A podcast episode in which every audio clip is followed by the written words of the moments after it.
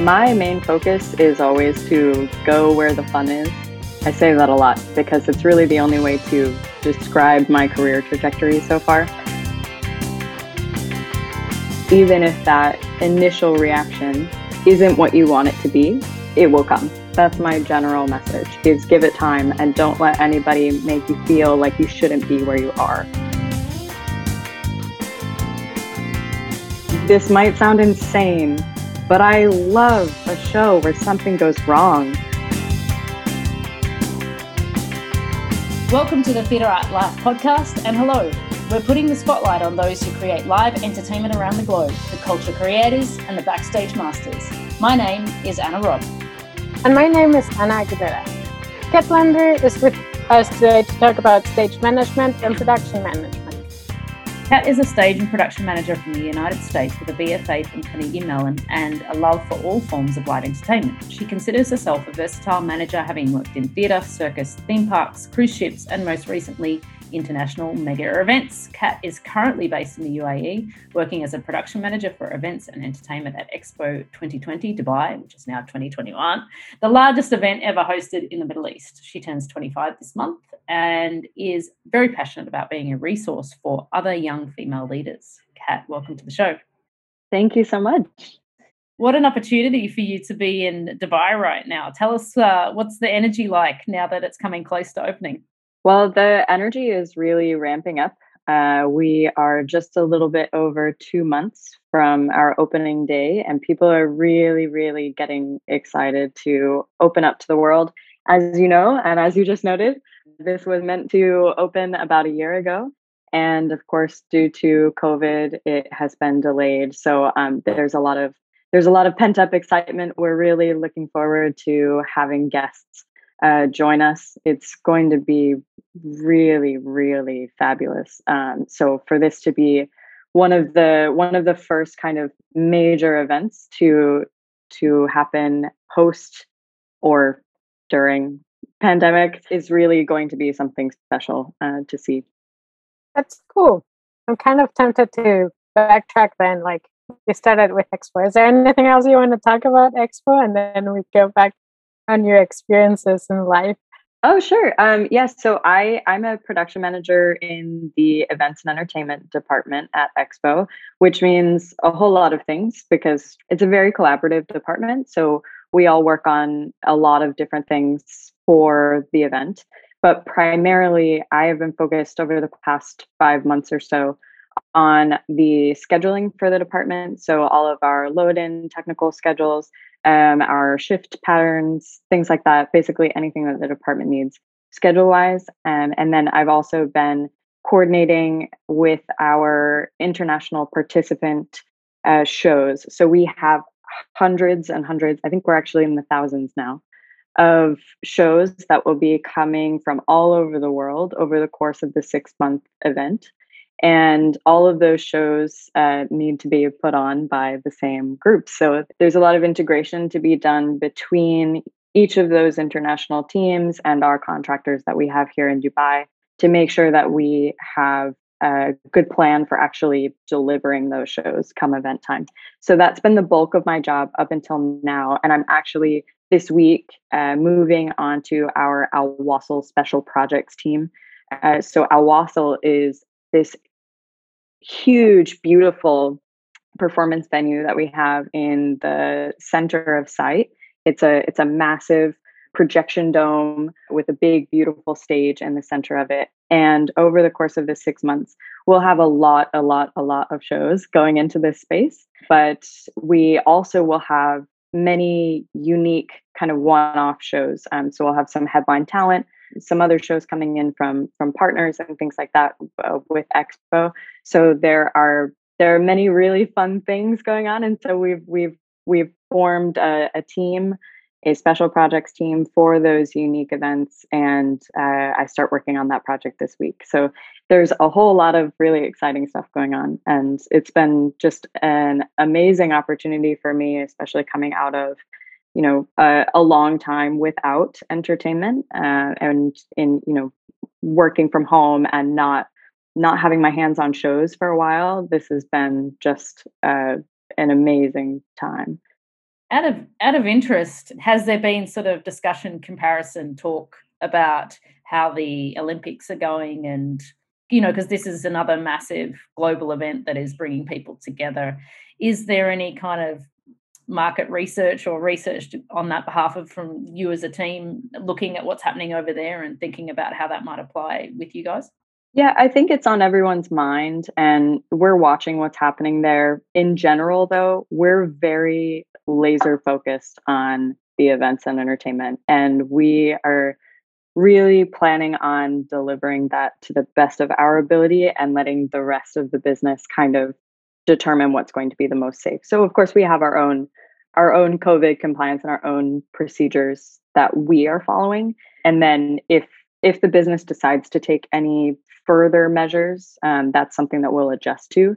But for now, we're just we're planning to go ahead exactly as planned, and we will adjust as necessary. But yeah, it's definitely people are very aware of of the situation and are watching the Olympics closely. Uh, many of my colleagues um, have spent their careers working on the Olympics, so there's a lot of there's a lot of buzz in the office. But we are very hopeful that things will go on as planned, at least for us here in Dubai. So, going back from before Dubai 2020, you've had quite a varied career, I guess I would say, for um, an American stage management, production management person, even from the get. And you're uh, quite young already, and you've got a lot of things under your belt. So, what was your when you graduated from from your BFA? What was your sort of focus, and how did you get out into the industry once you once you finished your education? Sure. So my main focus is always to go where the fun is. I say that a lot because it's really the only way to describe my career trajectory so far. Um, so while I was in college, I made a very specific point to not do any of the same gigs as much as possible, just so that I could figure out what it is that I like and what I want to do. So, like after my freshman year, I worked as a production intern and event coordinator for an extreme pogo company based out of New York City. Um, and so that was my first foray into events. And then the next summer, I was an entertainment operations intern at Universal Studios Hollywood in LA. So I got to know the theme park world a little bit. The next summer, I was a stage management intern at Cirque du Soleil in Vegas and that introduced me to a whole world of, of circus and then many of my colleagues there had worked in tours and cruise ships and i got to kind of know through them all these other options that were available. So when i graduated i did a summer at williamstown because i hadn't had the summer stock experience and like i said i was trying to kind of tick all the boxes. And uh, right after that i went off to cruise ships so I joined my first cruise ship in September of 2018 with Celebrity Cruises, and it was absolutely wonderful. Um, I loved working on ships, and for me, it it was just such a special experience because there are very few places in the world that will hand the keys to a theater to a 22 year old. So for me, the the really important part there was that I had some ownership I was able to, you know, manage teams. I was able to get the experience of operationally managing a theater on a moving ship. I got to see so much of the world. I've been to 52 countries now as of this week. Um, so it's, uh, you know, it's a very, it's a really wonderful way I think for a young professional to to get started, I knew that I wanted to travel. I knew that I wanted that responsibility um, right off the bat, uh, and that's one of those great options for doing that. So when when COVID hit, of course, we stopped sailing for a little while, but I had been in a position where I was kind of working half with our shoreside team and half on our ships I was managing projects that were happening across the fleet. So when COVID hit, I was working uh, in a role that was a combination shoreside and shipboard. So it was a bit of a weird position to be in because I still had some project work, but I wasn't quite on board. And with the with the pandemic, we we didn't know we didn't know how long this was going to last, right? So so for me, um, it's really it's really quite a relief to be back in entertainment and to be back working on shows, putting my hands on shows again, because there was such a, a period of limbo there where we were planning for things, but we didn't know if or when they were going to happen. So it's it's been really great to be back. You mentioned working for Shoreside. I also worked on ships, so I totally understand what you're talking about, but I don't know if it's super clear for our audience, like a little bit of the structure of what is working on ships. So if you yeah, like, absolutely brief overview of how working on ship works and that difference. um, sure. So the general breakdown of a cruise ship company, at least in the entertainment department, is you have a shoreside support department that's either a studio um, or just a kind of office version. So at my company, I worked for Celebrity Cruises, which is the kind of luxury line for Royal Caribbean. So on each ship, we had a venue production manager that ran all of the entertainment outside of the theater, which is what I started as. And then there is a stage and production manager. And the stage and production manager is the person who runs the theater, uh, who manages the tech team, who manages the cast, and runs all the shows as well as all of the automation.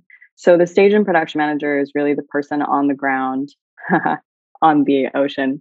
And then there's a whole shoreside support team that is in Miami that supports all of the production managers, all of the casts, all of the tech teams that are on the ships. So by the time I left cruise ships, uh, I was what we call the traveling stage and production manager. So, what I would do is I basically managed projects that were happening across the fleet. So, I was touring with the American Ballet Theater. Uh, we were hopping from ship to ship. That was a project that we were working on. And then we would do what is called dry dock. So, it's basically when you pull, as you know, Anna, uh, when you pull a ship out of the water to basically do all the refurbishments that it needs. So we worked on some of those in Spain. Uh, and then more recently, uh, I was project managing the opening of our newest ship, Celebrity Apex, uh, which has just started sailing in the last few weeks, which is fabulous. I'm very happy for them. But that was kind of my my last project with them, and it as you know, took quite a long time to actually come to fruition. So for me, it was a little bit of a game of will it happen, will it not happen? Uh, many months of, of kind of waiting and hoping and working on it, but not knowing if it was ever going to sail. Um, so that's why I eventually decided to move on and do something new, just because as a stage manager, as a doer, as a person who just really missed doing shows, uh, it was it was time for me to to find something else. And I was really really lucky to stumble upon this awesome event, and I, I wish them well all the time. Um, I I have great respect for people who work on ships. It's a really wild, difficult lifestyle. You have to be a little bit crazy to do it. And I think they are tackling the challenge really, really well right now.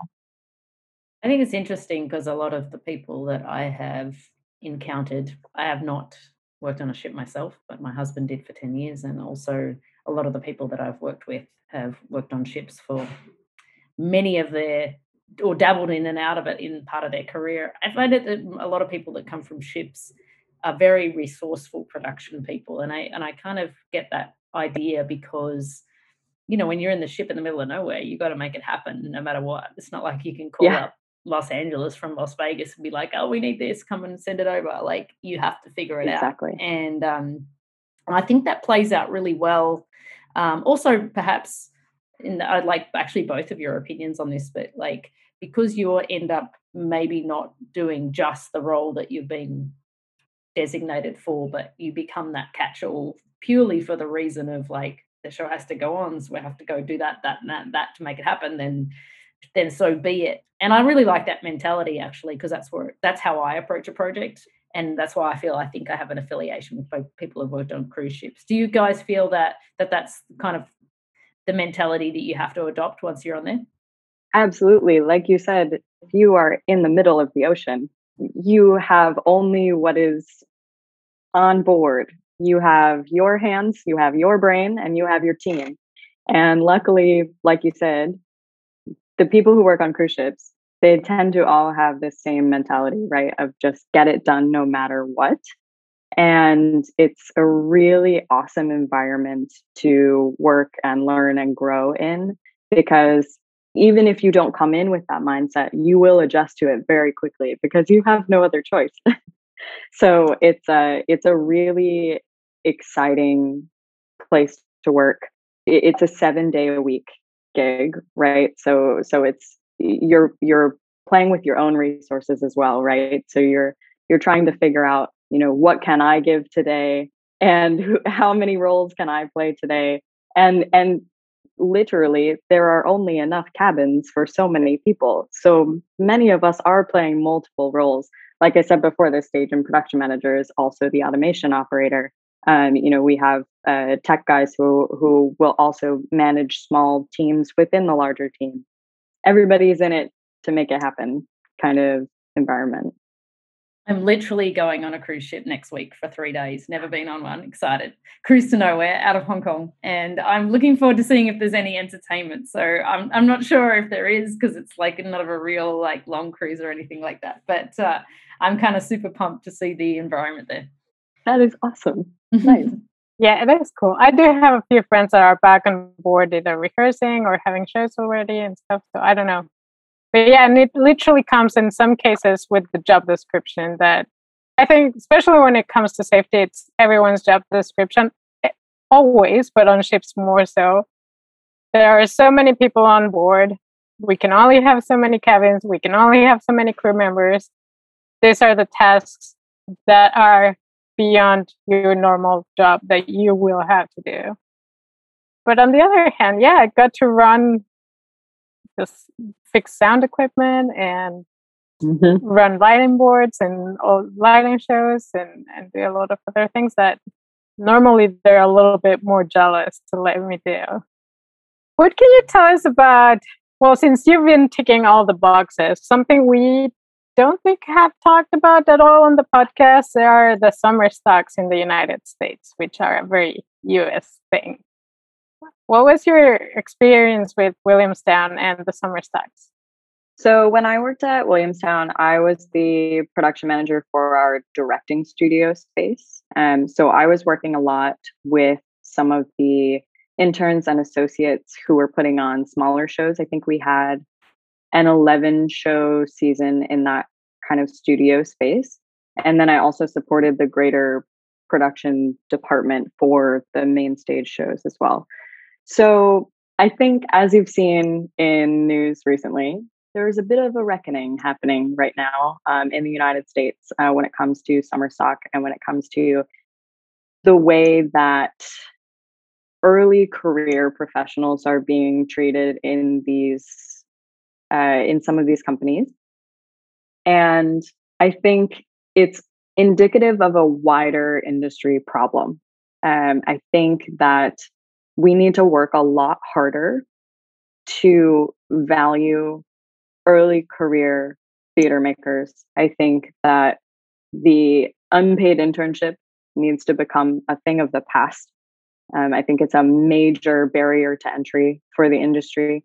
I think that if we want to actually implement a more accessible industry, then that needs to go. We need to stop telling young people that their time is not worth money, that their time is not worth the living expenses that they need to pay.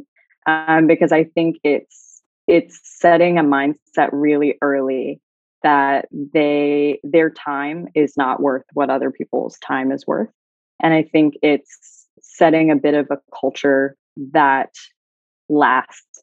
It's not just the internship, right? It's a it's a it's a mentality and i think we need to be valuing everybody in the industry and making sure that people feel comfortable speaking up for themselves that people can advocate for themselves. That's really difficult to do when we accept as an industry that there are some people who can work very long hours, seven days a week without compensation. Those are my thoughts on US summer stock theater. I think that's a really interesting and, and profound kind of point of view. I, I mean, maybe it's not profound, maybe it's well well regarded in, in, in the American situation over there. And I don't think it's probably solely an American issue, although summer stock is, like you said, a particular beast and a and a, format that runs. But I think in other parts of the world, it's also the same. There is that expectation that that younger theatre makers have to earn their stripes come hell or hell, high water, right? Before they get gain that credibility and able to ask for a decent paycheck. And um, really, just globally, that's just not a great way to do it. But that that comes down to a, probably a bigger aspect of just general advocacy for the arts, you know, and and that it's important. Yeah. And and as we've said to many podcast guests, if anything's going to show how necessary the arts is is this pandemic. Now people do want to get out. They do want to see a concert. They do want to see a show. They do want to Broadway to open back up. They want things to happen because they've missed it. And even while they were sitting inside their uh, houses for the last 12 months, whatever, they're watching Netflix and they were listening to music and they were listening to all these people that keep them entertained while they're not down there doing maths on their on their on an on an exercise book, right? Like they're they're consuming the arts. So it's really important. Especially in America right now, I think a lot of us took a step back during the pandemic and tried to have conversations about what we want our industry to head toward and what our industry should look like. And the thing is, we can't build a diverse industry if we're only allowing a certain subset of socioeconomic class to be able to take an unpaid internship.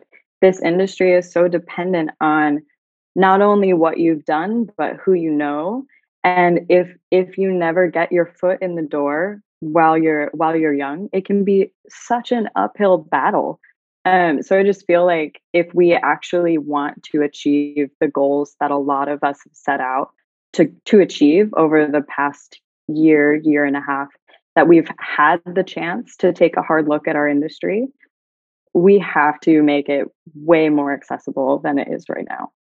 I think also the thing that was astounding to me when I first lived in America was the fact that people didn't take any vacation. And that wasn't just solely the arts, that was just like generally that you have like two weeks a year and you're like, what, two weeks a, as an Australian, I'm like, what? And I sometimes mean, they don't even take them. Uh, it's this. So this is this blows huge. my mind. This blows I, my mind. I would actually love. I would actually love to comment on this because when we talk about accessibility in the theater and in the greater entertainment industry, it is not just about entering the industry. It's about staying in it as well.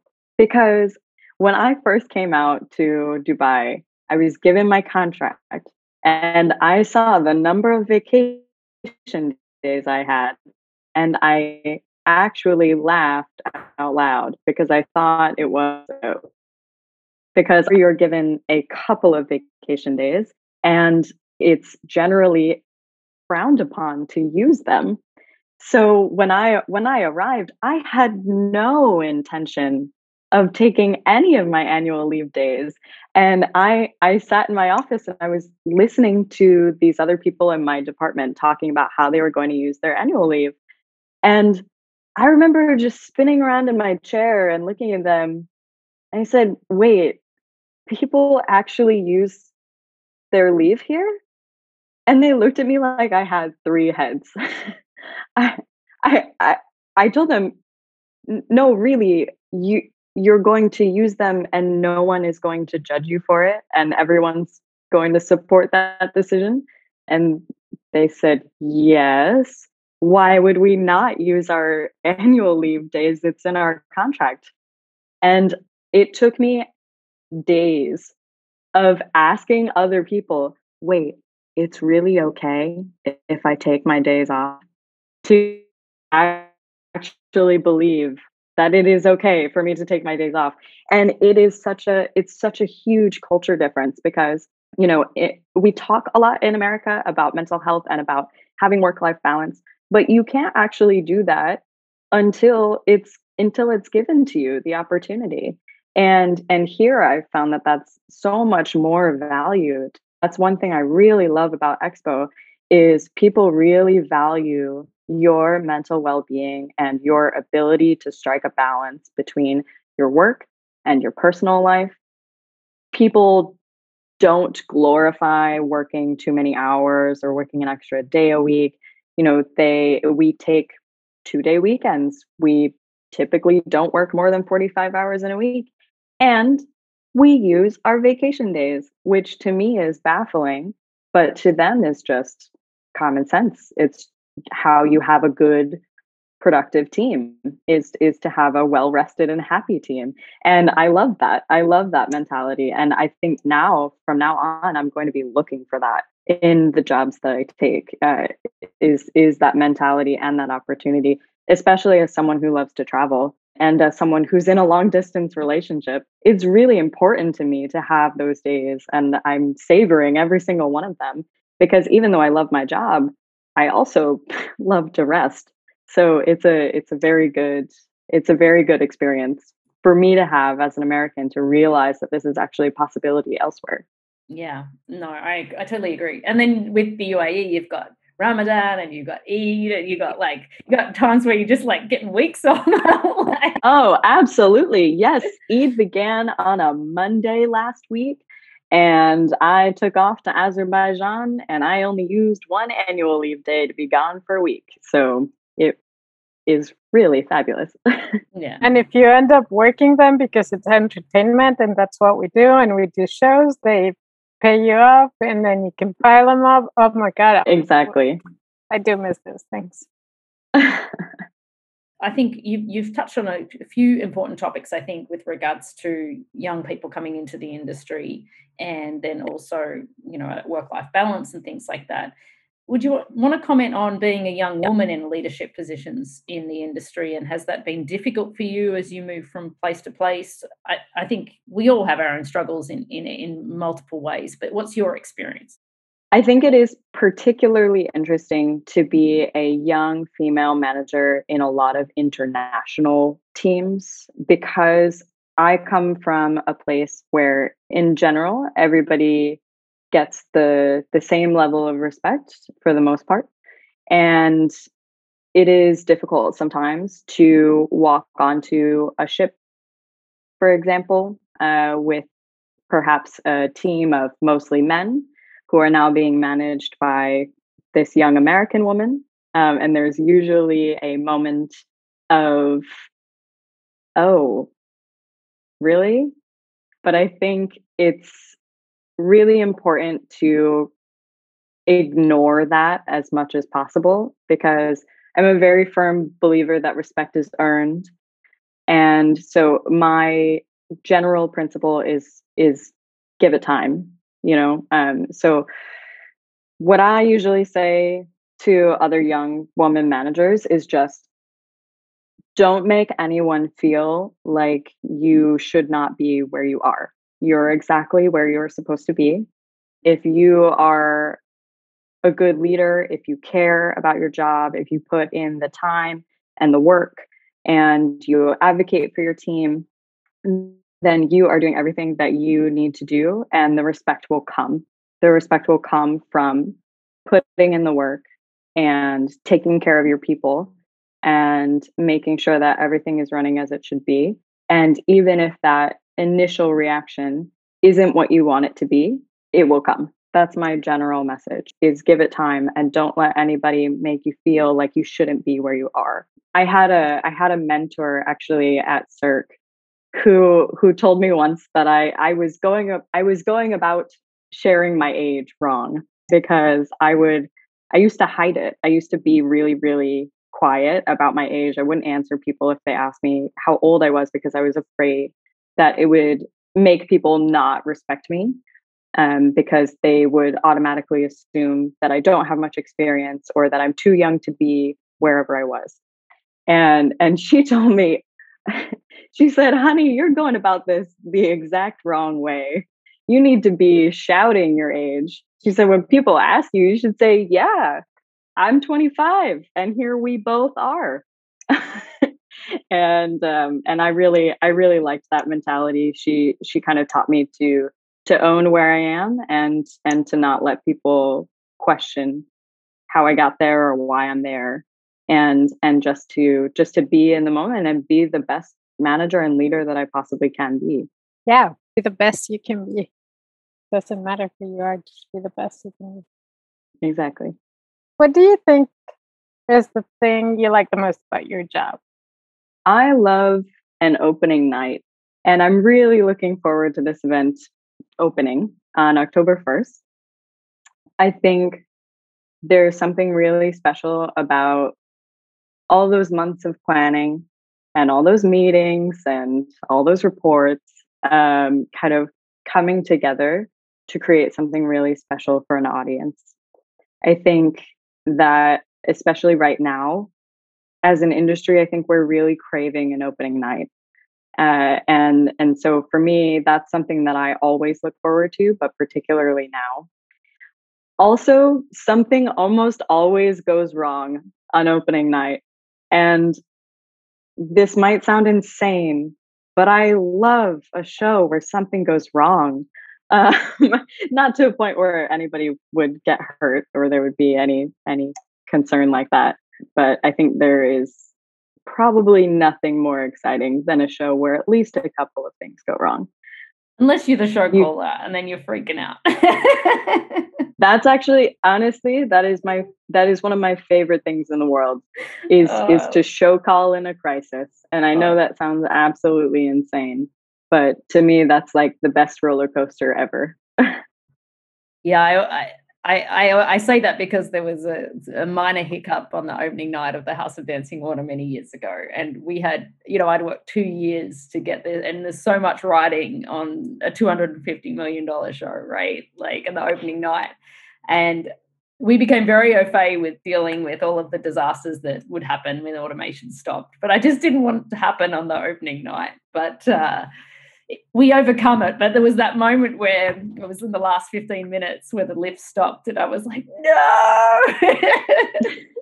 We're almost there. Please, let's get through this. Also, when you've built the show and it's just there, like you don't have all those contingencies ready to go, right? So it's really hard just to be like, okay, the pressure's on and I'm going to have to make a decision on the fly that hasn't been done before. And um, you've got all these people watching that and it's either going to work or it's not going to work. it's, it's fun. It is fun. My first showstop was actually my very first week as the stage and production manager for the company I was working for.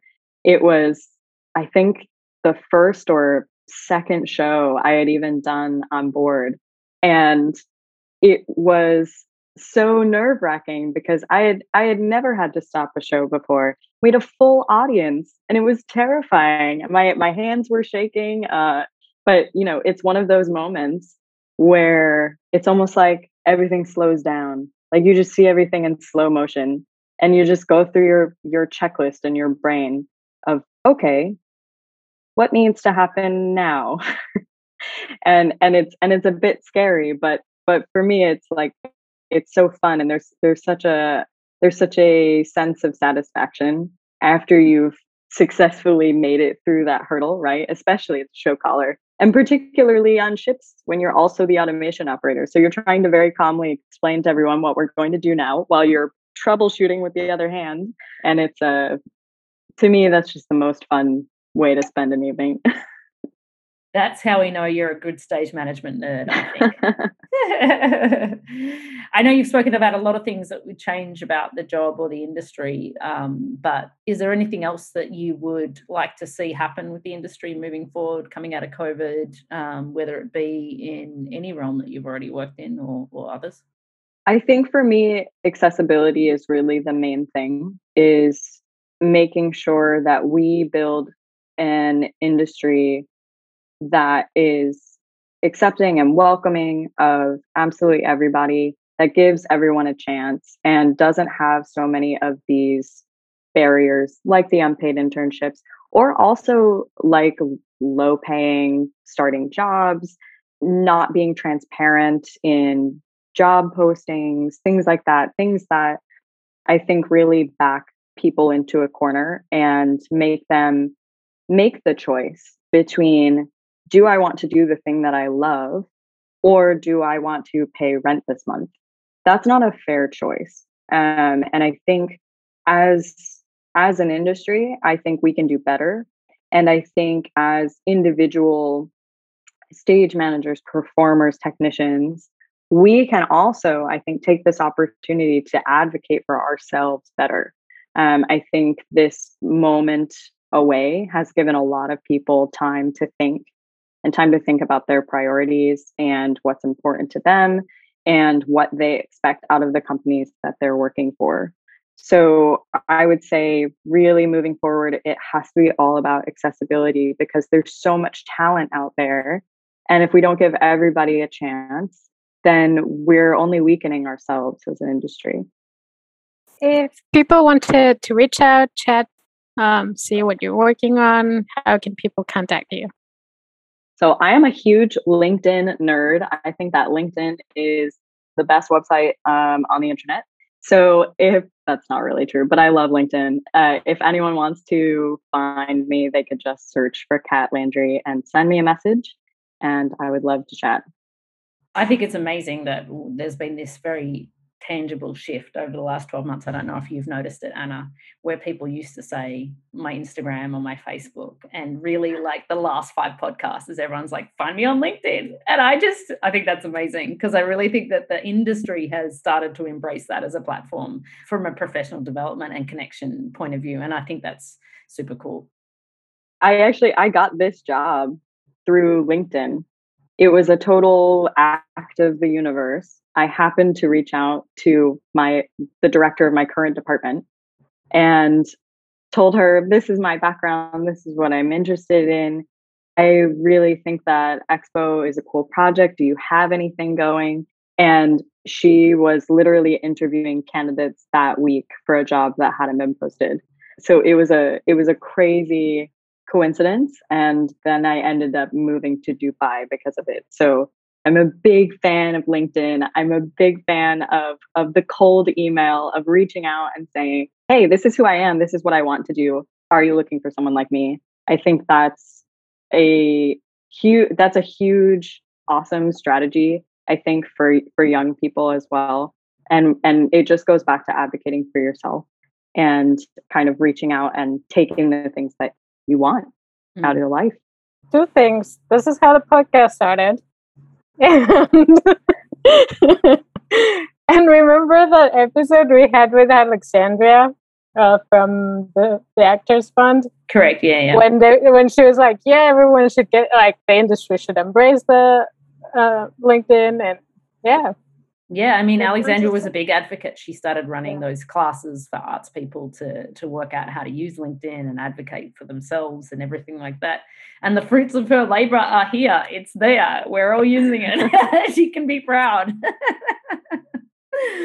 oh, Kat, thank you so much for your time. I know it's super early there for you. We really appreciate um, you spending an hour with us and and and giving us your insights and your all of your things that you've been doing in Dubai. We really appreciate it. Thank you so much for having me. I love the podcast. we would love to hear from you, our listeners, on who you would like us to feature on this podcast or what topics fascinate you. There is a link in our podcast description where you can send us your requests and guest nominations. Theater Art Life provides regular monthly webinars and podcast episodes for free. If you have the means, donations can be made via a link in the podcast notes. We would be thankful for any support you can give us. You can learn more about Theater Art Life, the global media site for entertainment, at www.theaterartlife.com, and you can follow us on all social media platforms. We want to thank David Sire for composing the music for our podcast. We are your hosts, Anna and Anna, and this is the Theater Art Life podcast.